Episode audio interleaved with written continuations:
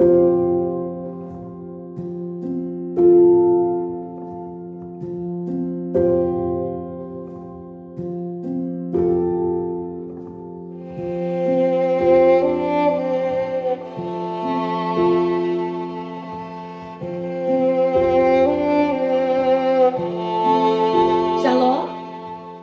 sore Bapak Ibu Saudara-saudari yang terkasih. Di mana pun kita berada kita bertemu lagi di dalam suasana Menyambut kelahiran Tuhan Yesus ya. Di dalam hari-hari yang luar biasa ini Biarlah hati kita juga penuh dengan semangat Natal. Hati kita penuh bukan daripada apa yang dunia tawarkan Tetapi yang betul-betul Yesus mau lahir di dalam hati saudara dan saya. Amin. Mari kita satu dalam doa. Tuhan Yesus kami bersyukur di Natal yang indah ini. Karena kami percaya Sang Emmanuel ada selalu bersama dengan umatmu. Besar kasih setiamu ya Bapa. Engkau menjelma menjadi manusia untuk menyelamatkan setiap kami. Terima kasih Tuhan Yesus. Kami rindu akan apa yang Engkau mau ajarkan di hari yang indah ini. Roh Kudus, urapi hambamu dan juga urapi setiap jemaat dan pendengar setia di mana pun mereka berada. Kami tahu bahwa lawatanmu bersama firmanmu akan memberikan kekuatan yang luar biasa, siap untuk mengubah kehidupan umatmu. Terima kasih Tuhan. Terima kasih Roh Kudus. Dalam nama Tuhan Yesus, kami berdoa. Haleluya. Amin. Bapak, Ibu, saudara-saudari yang terkasih, tema khotbah pada hari ini adalah semangat Natal. Ya, sesungguhnya semangat Natal itu adalah semangat yang meneladani daripada kehidupan Yesus Kristus. Ya, di mana Yesus telah lahir bagi kita semuanya. Yesus mati dan bangkit kembali untuk menebus dosa-dosa umatnya. Ya, orang yang pernah mengalami perjumpaan dengan Yesus, maka hidupnya tidak akan pernah sama lagi. Ya, pertanyaannya, apakah kita rindu untuk mengalami perjumpaan pribadi? Karena perjumpaan pribadi itu luar biasa. Pengaruhnya sangat akan mengubah kehidupan kita semua. Ya, Yesus adalah Allah yang maha besar. Dia memberikan kasihnya untuk kita. Dia memberikan hatinya, bahkan hidupnya untuk saudara dan saya. Luar biasa, ya. Mari kita melihat bagaimana pada waktu Yesus hidup di dunia. Ya, dia selalu melayani dan selalu menolong orang-orang yang ada mengelilingi dia Apakah saudara dan saya mau meluangkan waktu, ya, tenaga dan sebagian dari apa yang kita miliki untuk membantu sesama kita yang menderita dan kekurangan. Ya, meneladani pelayanan Yesus selagi ada di dunia. Mereka pun ada dalam kasih Tuhan, mereka pun terlukis di dalam telapak tangan Tuhan. Saya menghimbau jangan suka merendahkan orang lain. Jangan suka memikirkan atau memandang rendah bagi mereka yang tidak mampu. Sekalipun mereka di panti jompo, sekalipun mereka tinggal di mana pun, tapi mereka adalah biji mata Tuhan. Ya, haleluya. Mari kita melihat di dalam Filipi 2 ayat yang kelima.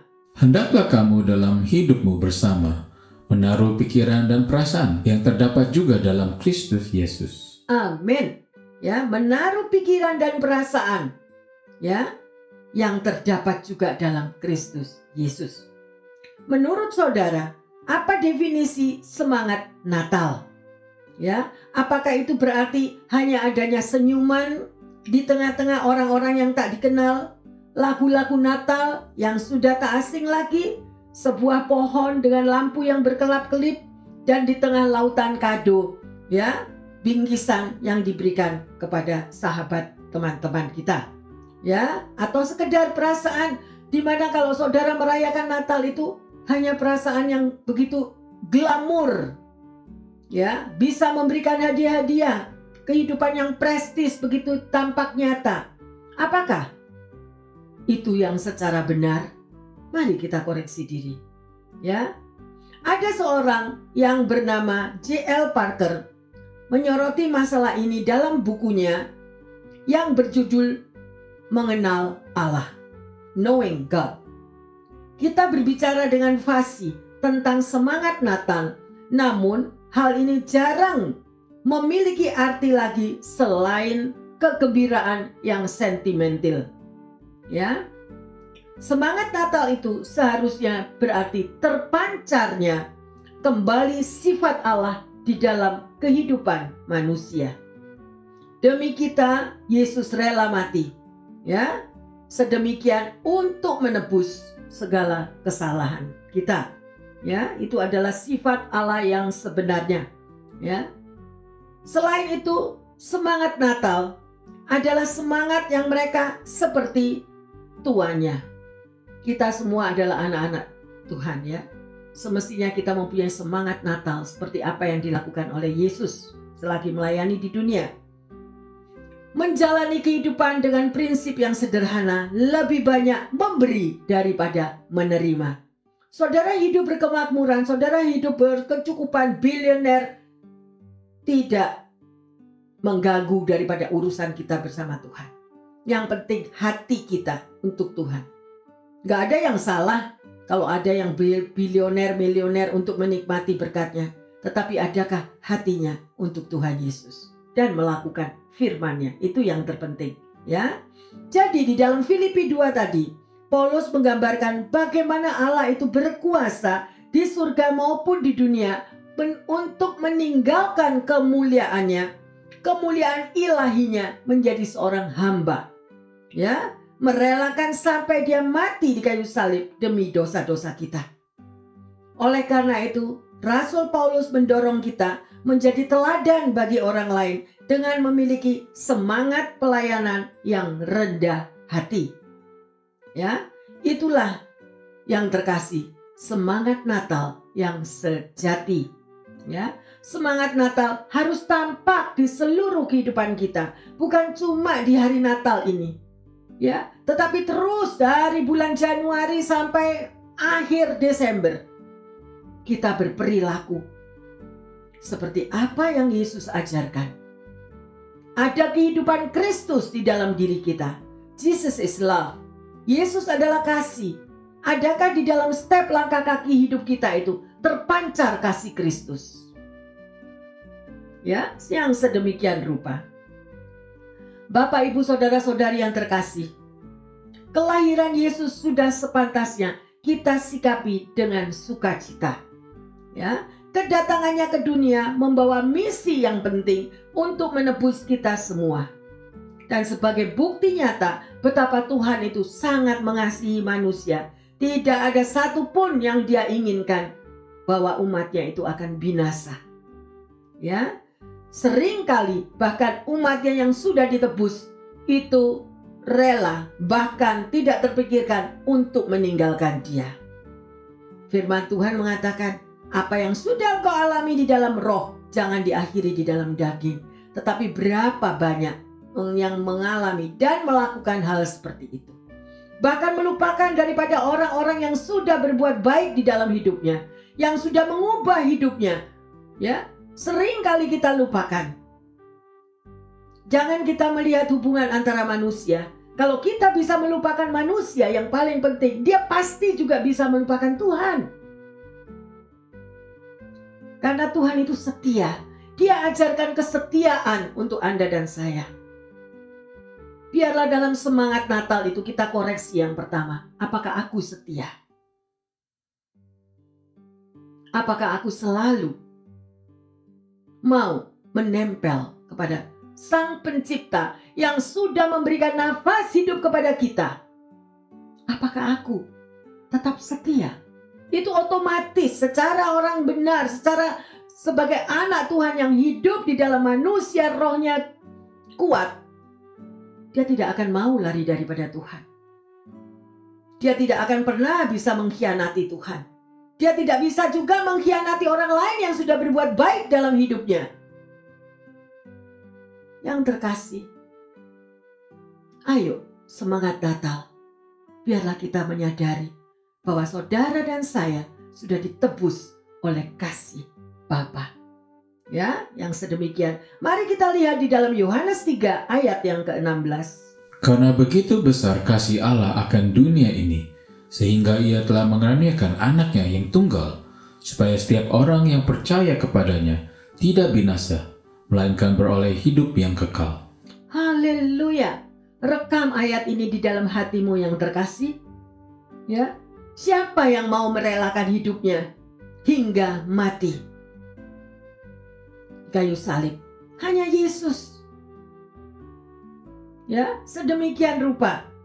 Oleh karena sukacita itu hadir karena saudara dan saya sudah ditebus oleh darahnya yang luar biasa. Ya.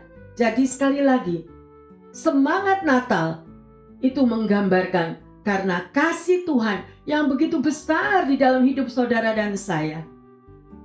Kalau ada orang-orang yang berbuat baik di dalam hidup kita, itu adalah perpanjangan tangan Allah untuk kita. Perpanjangan tangan kasihnya, tetapi kita hanya menghargai, ah dia kan cuma manusia. Siapa dia? Dan begitu cepat kita melupakannya. Bukan itu yang terkasih. Kita hidup dengan nafas kehidupan dari Yesus. Dan biarlah kita juga melakukan firman-Nya. Perbaharui kehidupan kita. Semangat Natal. Kita tidak pernah akan melupakan pengorbanan Yesus dan pengorbanan orang lain yang sudah terjadi di dalam kehidupan kita. Ya, mari yang terkasih, kita lanjut di dalam Ibrani 4 ayat 16. Sebab itu, marilah kita dengan penuh keberanian menghampiri tata kasih karunia, supaya kita menerima rahmat dan menemukan kasih karunia untuk mendapat pertolongan kita pada waktunya. Nah, sih, ini apakah kita menghayatinya? Marilah kita dengan penuh keberanian menghampiri tata kasih karunia. Menghampiri tata kerajaan surga. Anugerah sudah diberikan dalam hidup saudara dan saya. Ya, anugerahnya apa? Saudara dan saya diselamatkan yang terkasih.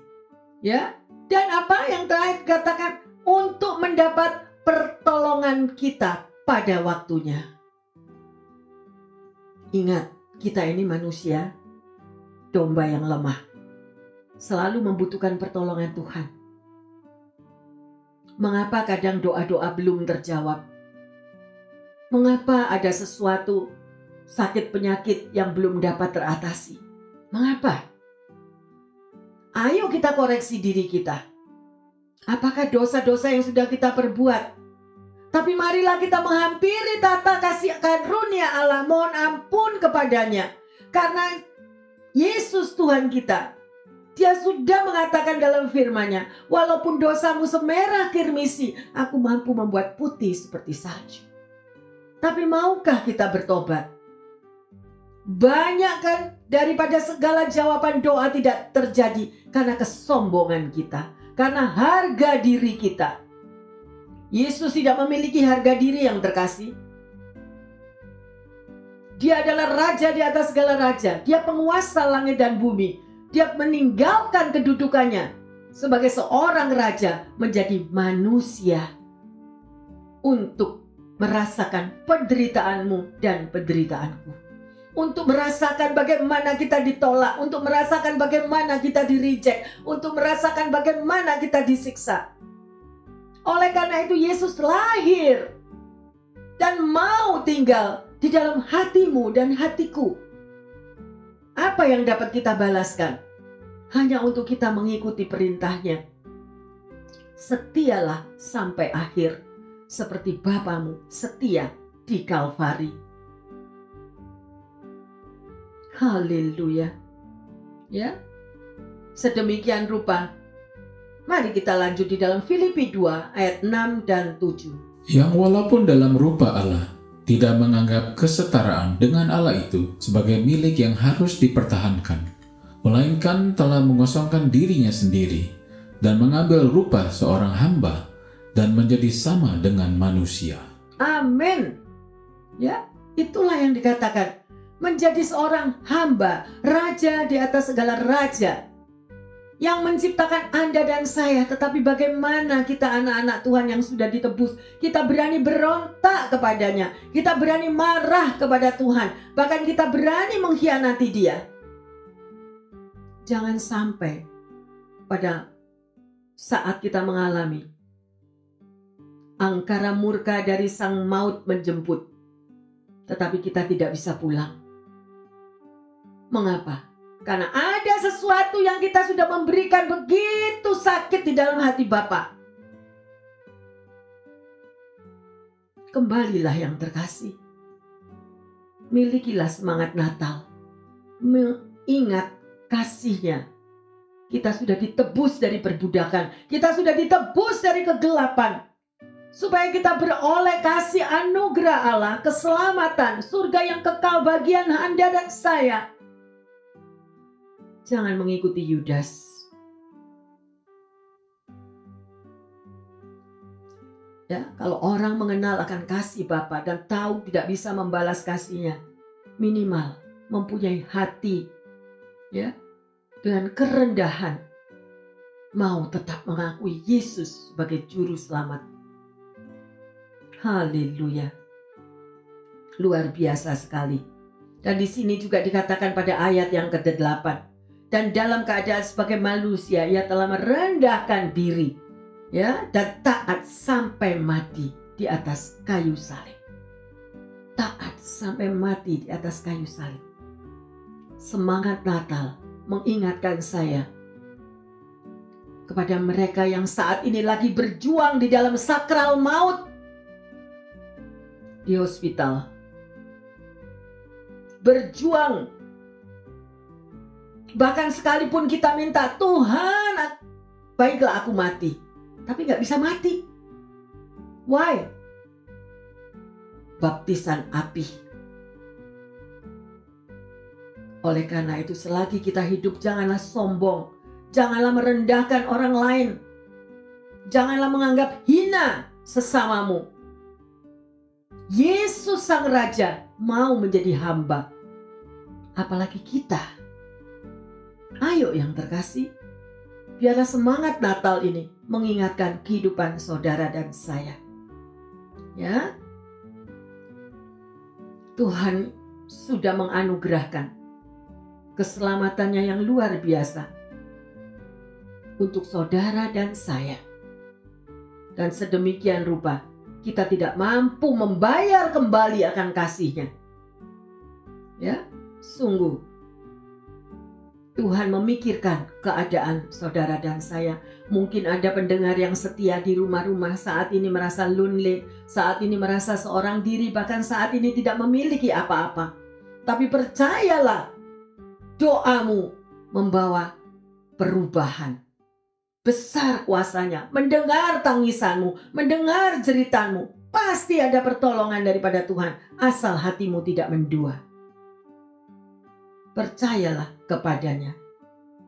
Ya. Beberapa waktu yang lalu saya menonton film yang mencoba mengangkat cerita klasik karya dari Charles Dickens, A Christmas Carol. Ya. Jadi movie itu diterjemahkan dengan secara modern dan kisah ini menampilkan sosok Mr. Scrooge saya sebut ya, namanya Mr. Scrooge yang membenci Natal. Ya, karena hatinya melihat orang-orang yang menghambur-hamburkan uangnya hanya untuk glamurnya dunia atau untuk kado-kado yang disebarkan di tengah-tengah mereka. Ya.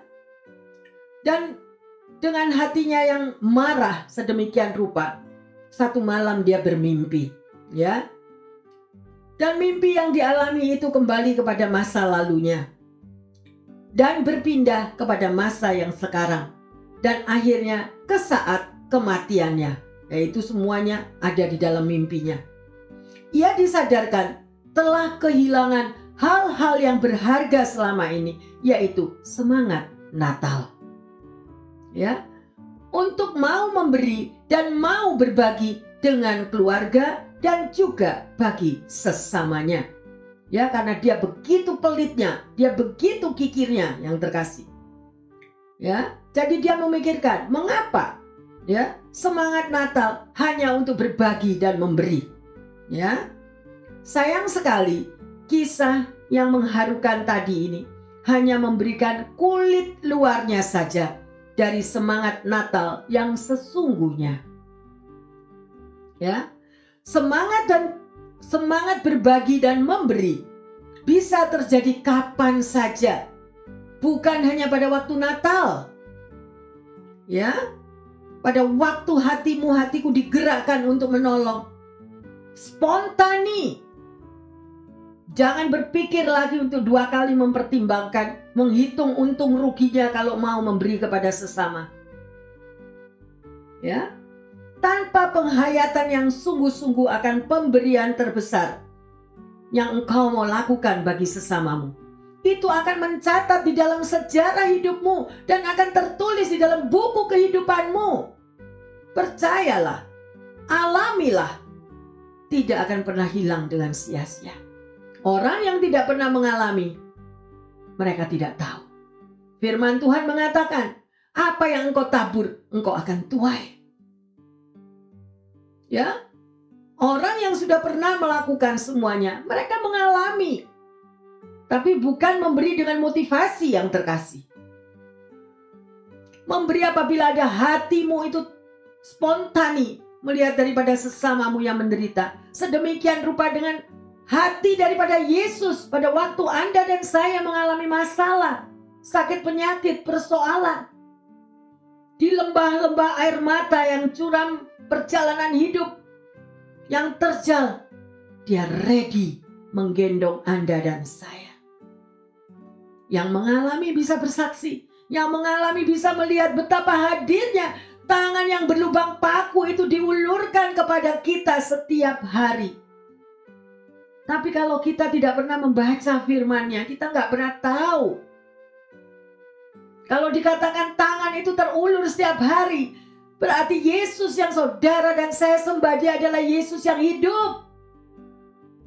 Yang saat ini pun ada di tengah-tengah kita melihat hatimu dan hatiku. Menyadarkan kita betapa kasihnya yang luar biasa. Yang sudah mau menebus saudara dan saya. Jangan seperti Mr. Scrooge. Ya, hidupnya hanya untuk dirinya. Mi, mi, mi. Sedemikian rupa. Ya, sekali lagi, semangat Natal bukan hanya sekedar berbagi dan memberi. Semangat Natal sesungguhnya adalah semangat kasih yang mengorbankan diri demi kebaikan orang lain. Demi kebaikan orang lain. Semangat ini bukan semangat manusia yang terkasih, melainkan semangat ilahi. Semangat yang dilandasi, yang didasari daripada kasih ilahi. Camkanlah itu. Ya. Lewat pertobatan kita, kita meninggalkan kehidupan lama kita yang penuh cacat, yang penuh dengan kegelapan dan kita diperbarui menjadi manusia yang baru. Roh kita juga direstorasi manusia rohani kita sehingga kita mampu melakukan apa yang Tuhan mau di dalam kehidupan kita sesuai dengan firman-Nya. Amin. Ya, mari kita lanjut di dalam Efesus 4 ayat 22 sampai 24. Yaitu bahwa kamu berhubungan dengan kehidupan kamu yang dahulu harus menanggalkan manusia lama yang menemui kebinasaannya oleh nafsunya yang menyesatkan supaya kamu dibaharui di dalam roh dan pikiranmu, dan mengenakan manusia baru yang telah diciptakan menurut kehendak Allah di dalam kebenaran dan kekudusan yang sesungguhnya. Amin. Ya, jelas di sini saudara dan saya sudah diperbarui yang terkasih. Dan Anda dan saya menjadi manusia yang baru, yang telah diciptakan menurut kehendak Allah, bukan menurut kehendak dunia. Ya, dalam kebenaran dan kekudusan yang sebenarnya. Semangat Natal bukan hanya untuk hidup hura-hura, Ya, di waktu-waktu Natal, bukan. Tetapi tadi sudah kita singgung, semangat ilahi yang diberikan untuk hidup Anda dan saya. Melalui kasih ilahi, biarlah itu tertanam di dalam hati setiap kita. Luar biasa. Ketika Yesus melakukan semua lewat kedatangannya di dunia ini, sudahkah kita mempresentasikan semangat Kristus itu? Atau kita masih menjadi orang Kristen, menjadi anak Tuhan yang hidupnya ogah-ogahan, yang hanya memikirkan mi-mi-mi, begitu egonya kita. Ya, sedemikian itu yang utama. Itulah yang menjadi semangat Natal yang sesungguhnya bagi Anda atau semangat Natal yang sesuai dengan apa yang Yesus katakan tadi. Semangat ilahi ada di dalam setiap pribadi kalau kita itu melekat dan melakukan atas firman-Nya. Sungguh luar biasa. Marilah Bapak Ibu Saudara yang terkasih, di hari Natal yang indah ini kita mau lebih peka dan peduli kepada sesama kita tidak ada perayaan Natal jika Kristus tidak datang ke dunia. Sadarkah itu? Ya, sedemikian. Kedatangannya hanya secara khusus untuk menebus saudara dan saya dari kegelapan dunia ini. Dia telah mengosongkan diri, mengambil rupa sebagai seorang hamba untuk merasakan apa yang ada yang terjadi di muka bumi ini Ya, sungguh luar biasa. Jadi sekali lagi saya mau katakan, semangat Natal sesungguhnya adalah semangat yang meneladani kehidupan Kristus. Jadi kalau kita sebagai anak Tuhan yang mengaku aku anak Tuhan, tetapi kita tidak melakukan seperti apa yang kasih Kristus berikan dalam hidup saudara dan saya, kita malu. Natal hanya sebagai hura-hura, tradisional, makan sini, makan sana, party ini, party itu. Kosong semuanya tidak ada artinya. Tetapi kalau engkau rayakan daripada Natal itu karena tahu Yesus lahir di dalam hidupmu dan engkau menjadi berkat dengan semangat Natal bagi sesamamu, itu lebih berarti dan kita merasakan kebahagiaan yang luar biasa dengan menolong orang lain. Kalau saudara mau merasakan arti bahagia, mungkin ada pendengar yang tanya, Bu Pendeta, saya tidak pernah merasakan bahagia. Saya mau katakan, berikanlah kasihmu kepada sesamamu. Itulah kebahagiaan sejati yang datang daripada Tuhan. Satu malam, saya pernah berbicara demikian kepada Tuhan. Waktu saya memuji menyembah Tuhan, apa artinya bahagia itu? Dan di situlah saya mendengar suaranya yang menggelegar di kamar. Berikan kasihmu kepada sesamamu. Itulah kebahagiaan sejati yang datang daripadaku. Amin. Dan hingga hari ini memang terbukti. Kalau saudara mau merasakan kebahagiaan Kristus, lakukanlah apa yang Yesus katakan. Amin. Sekali lagi, Bapak, Ibu, Saudara-saudari yang terkasih, potret sepan semangat Natal sepantasnya tergambar dari kepedulian kita baik melalui perbuatan dan perkataan kita terhadap sesama.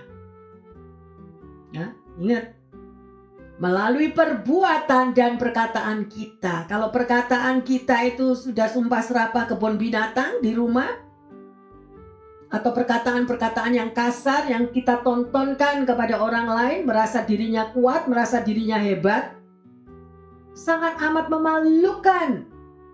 Tidak ada cermin Kristus di dalam diri orang tersebut. Ya, tapi marilah pendengar yang setia di mana pun Anda berada. Kita mau teladani.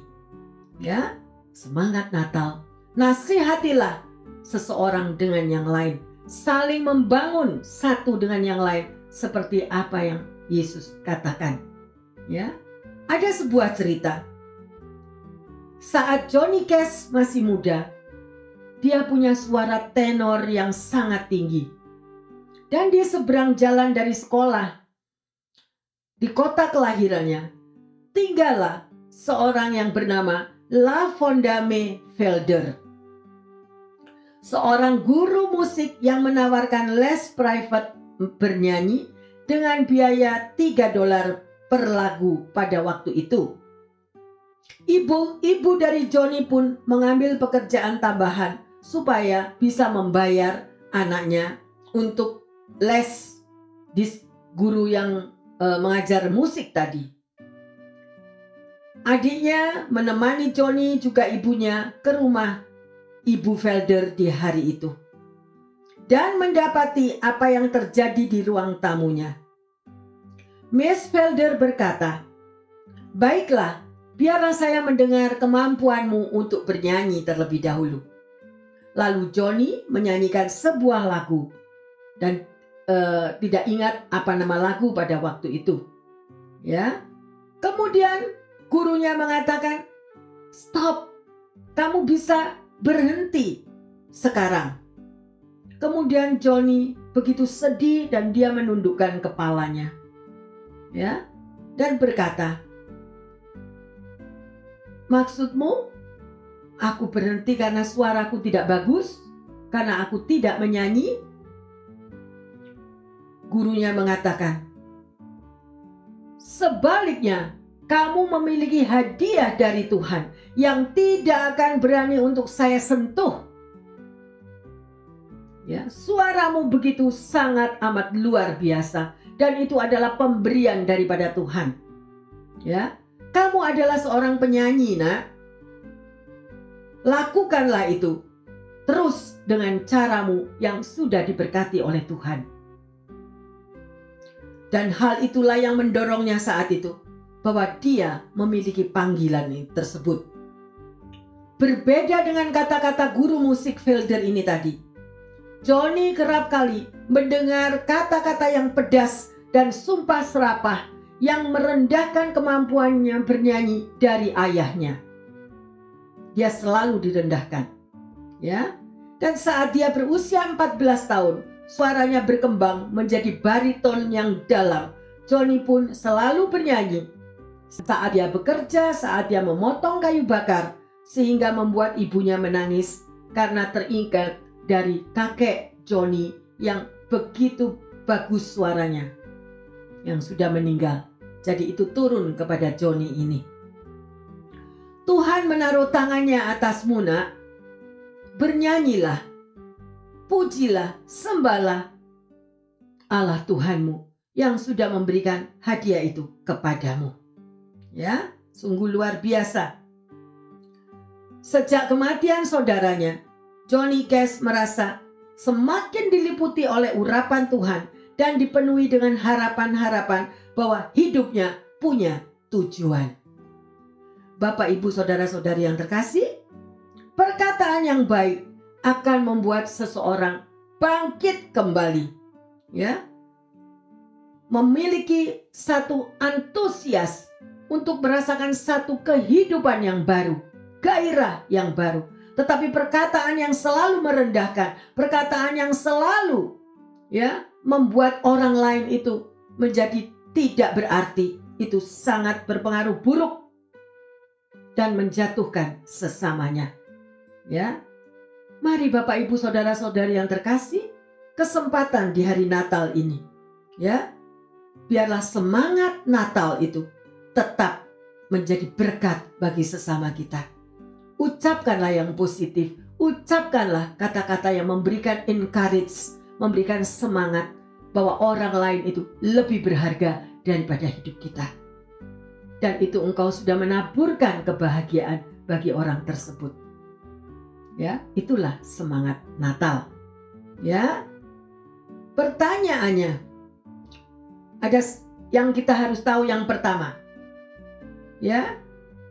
Tentang pentingnya Yesus datang membawa hidup dan keselamatan kekal dalam kehidupan umatnya. Saudara harus tahu Arti semangat Natal adalah bahwa Anda dan saya menerima berkat ilahi ya yang luar biasa daripada Tuhan. Yang kedua, Natal adalah sebagai momen yang paling tepat bagi kita untuk memperhatikan orang-orang lain yang ada di sekitar kita.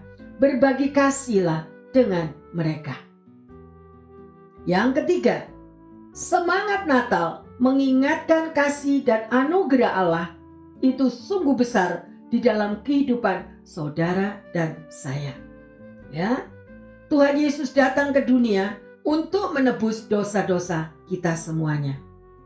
Sekali lagi pertanyaannya, sudahkah Anda menjadikan Natal sebagai momen untuk saling memperhatikan dan berbagi kasih?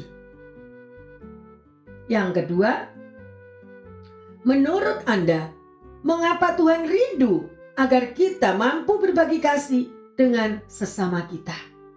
Memperbaiki hubungan yang retak, meninggalkan semua apa pun yang telah kita perbuat dengan menyakiti orang lain, mengkhianati orang lain.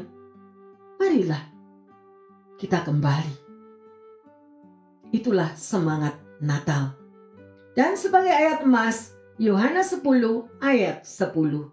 Pencuri datang hanya untuk mencuri dan membunuh dan membinasakan. Aku datang supaya mereka mempunyai hidup dan mempunyainya dalam segala kelimpahan. Amin. Mari kita rekam yang terkasih kata-kata firman ini. Ya, bahwa pencuri itu datang hanya untuk mencuri dan membunuh serta membinasakan. Oleh karena itu banyak sekali anak-anak Tuhan yang keluar daripada jalan Tuhan karena dicuri daripada iblis. Mengapa sampai bisa dicuri? Karena tidak ada hubungan pribadi dengan Tuhan. Milikilah sebagai anak Tuhan harus memiliki hubungan pribadi dengan Tuhan. Berdoa, memuji, menyembah, membaca firman. Itulah hubungan pribadi. Supaya pencuri tidak datang hanya untuk mencuri, membunuh, dan membinasakan. Tetapi apa kata Tuhan? Aku datang supaya mereka mempunyai apa? Hidup. Dan mempunyai dalam apa? segala kelimpahan. Kelimpahan itu bukan cuma duit yang terkasih. Kelimpahan itu damai sejahtera, sukacita, kesetiaan, kerukunan, persatuan. Berkat ilahi itu ada. Limpah, kesehatannya limpah. Damai sejahtera, sukacitanya juga limpah. Ayo kita koreksi diri. Semangat Natal biarlah hidup kita semua diubahkan. Haleluya. Ya. Yesus bertata dalam hidup saudara dan saya. Undanglah dia, kembalilah ke dia, mohon ampun, ampuni aku Tuhan, kalau aku sudah meninggalkan engkau. Ya, berbalik dari gelap menghadap terang. Tuhan Yesus, terima kasih untuk kasihmu kepada kami Engkau ajarkan dan mengingatkan kepada setiap kami Tuhan bahwa semangat Natal biarlah itu mau kembali berkobar-kobar di dalam kehidupan kami ya Tuhan. Kami rindu Tuhan untuk memancarkan kasih-Mu kepada sesama kami Tuhan. Kepada orang-orang yang di sekitar kami dan lebih-lebih kepada mereka yang belum terselamatkan. Bapak, kami percaya bahwa roh kudus-Mu hadir Roh Kudusmu juga akan menjamah. Hamba berdoa secara khusus Tuhan. Bagi pendengar di mana pun mereka berada. Bagi yang tinggal di rumah-rumah mereka yang saat ini Tuhan. Mereka mendengarkan semua. Dan mereka ikut menyanyikan apa yang ada tetapi dengan hati yang sedih. Engkau tahu setiap pergumulan mereka ya Bapak. Engkau tahu persis ya Roh Kudus lawati mereka, peluk mereka Tuhan. Peluk mereka yang seorang diri, peluk mereka yang di dalam kesulitan, mungkin di dalam finansial, di dalam hubungan keluarga, di dalam keadaan yang sakit, juga yang ada di rumah-rumah sakit ya Tuhan. Mereka mungkin mendengarkan lagu-lagu Natal dengan hati yang sedih Bapak. Kami percaya Tuhan Engkau Raja di atas segala dokter. Engkau mampu menyembuhkan mereka yang sakit. Engkau mampu memberikan semangat hidup lagi. Bahwa semangat Natal Mereka boleh bergairah kembali menerima anugerah keselamatan daripadamu. Engkau sang Raja Damai. Engkau mau turun di dalam hati setiap pendengar di mana pun berada. Syukur hanya bagimu ya Bapa. Kami sungguh-sungguh merasakan hidup di luar Engkau kami tidak mampu berbuat apa-apa tapi hidup di dalam Engkau Tuhan dan merasakan daripada semangat Natal yang Engkau sudah bagikan di tengah kami Tuhan. Sehingga kami boleh merasakan berbagi kasih kepada sesama kami. Kami merasakan kebahagiaan khusus ya Bapak. Terima kasih Tuhan. Tanganmu tidak terlalu pendek untuk menjamah mereka yang ada di rumah-rumah mereka. Mungkin juga yang ada di jalan. Mereka yang lagi Tuhan mendengarkan firman ini. Terima kasih Bapakku. Terima kasih Roh Kudus. Kami percaya bahwa lawatanmu memberikan semangat Natal yang luar biasa. Hidup kami diubahkan total mulai hari ini Tuhan. Bahwa Yesus ada dan lahir di dalam hati setiap kami supaya kami juga merasakan kekuatan kuasa daripada hadirmu di dalam kehidupan setiap umatmu. Terima kasih Bapa dalam surga. Terima kasih. Terima kasih. Di dalam nama Tuhan Yesus, hamba berdoa dan mengucap syukur. Haleluya. Haleluya. Amin. Bapak, Ibu, Saudara-saudari yang terkasih, marilah di hari Natal yang indah ini adalah momen yang tepat ya untuk memiliki semangat Natal. Ya, kita dikuatkan, kita boleh melihat kasih Kristus yang begitu memperhatikan umatnya semua di mana pun kita berada. Ya, sekali lagi saya mengatakan selamat Natal, Tuhan Yesus memberkati. Haleluya. Yang percaya mengatakan amin, amin, amin.